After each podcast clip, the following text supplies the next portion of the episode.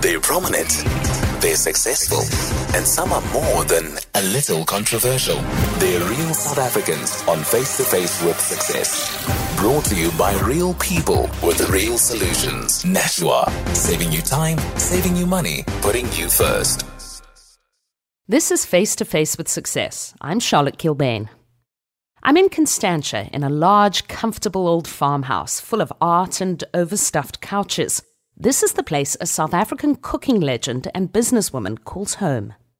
Ina Paarman has built a brand that's quintessentially South African, with a legacy of cooking and an enormously popular range of ready made spices, marinades, mixes, and sauces. Her passion for good food started in the early 1960s when she first travelled to Europe. It dawned on me that the raw products the agricultural products we have here is of an outstanding quality. But at that stage, you know, it was very much during the apartheid years where everything that came from overseas was better. When I came back, I said to my mother, but you know, all this talk about overseas is better. Uh, that's not really true.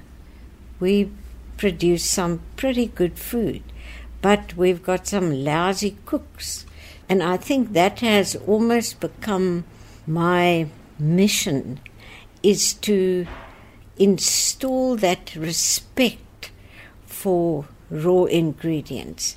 My other big thing is to teach people to cook and to teach them to think about what they put into their mouths. She took a job lecturing at the Old Cape Technikon, but eventually her mother convinced her to do something for herself. Armed with a small loan, she converted her garage and started giving cooking lessons to local housewives. Business was brisk from the start. She'd identified an unexploited niche. She hired two people to help her, and it was a desire to offer them job security throughout the year that really started the Ina Paarman food brand we got a big one of those zinc baths and we started to mix a seasoned salt recipe of my grandmother's. And my son then took it to the farm stalls and sold it there. And then they said, But can't you make a nice dressing and can't you do this? And so with a handheld blender, we. Oh my God, when I think of it. Ina's son was about to finish a business degree, and he convinced her to take a huge risk and formalize the business. I was quite reluctant in the beginning. I said, Well, Graham, what do I know about factories? He said, Don't worry, Ma. I'll make sure that I know everything about that part of the business. It started with a tiny factory space, two second hand tables, and five staff. Everything we owned was hocked. And then the students kept on saying to me, you know, why don't you write a cookbook? Then I had to, you know, try and get somebody to to publish the book. So here I go to all the publishers. I say, all the recipes work. Here are all the tips that people are always asking, and the illustrations are done by a well-known. No, they didn't think it would sell. So we took a loan on our house to publish the book. Oh, well, my husband was nearly finished. For four months, nobody slept. And then the book just took off, thank God. But I have such sentimental attachments to the book because really this book helped to build the business. And you know, as the business grew, we invested back in the business. We invested in better equipment, better people, training our people.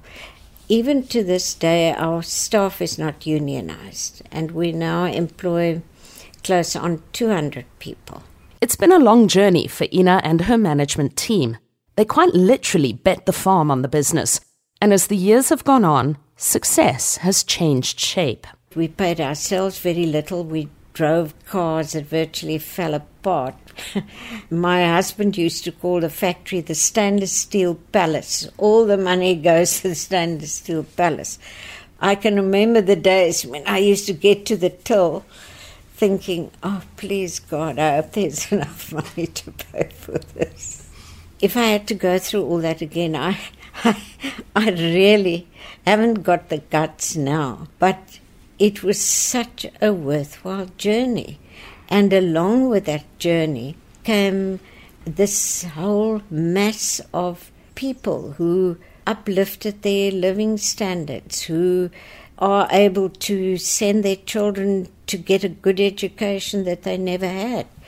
Is if we want to improve the economy, you've got to do it with businesses like ours, which creates jobs.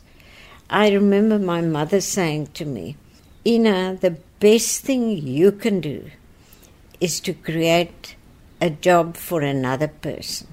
But I think if you start a business with the idea to become rich or to make a lot of money, you are doomed to fail. You must start a business for the right reasons. Then eventually it will pay dividends. Ina still works a full day. She's not just a figurehead, and she puts sheer hard work above every other factor in her success. It's the slogging that does it, putting in the hours. You know, people often say if you have talent, but talent only gets you so far. It's better to be born uglier and then to have to work at maintaining because if it's given to you on a plate, you expect people to react to you, and when you lose your beauty, suddenly the base of why things always happened goes. That same thing with talent. You know, you very talented athlete or this, that, and the other, but you need to have something to fall back on. And the ordinary ones and the ugly ones slog at it. You've been listening to Face to Face with Success. I'm Charlotte Kilbane. Join us next time for more stories of South African success. They're prominent, they're successful, and some are more than a little controversial. They're real South Africans on Face to Face with Success. Brought to you by real people with real solutions. Nashua, saving you time, saving you money, putting you first. Find more real success stories at thesolutionslab.co.za.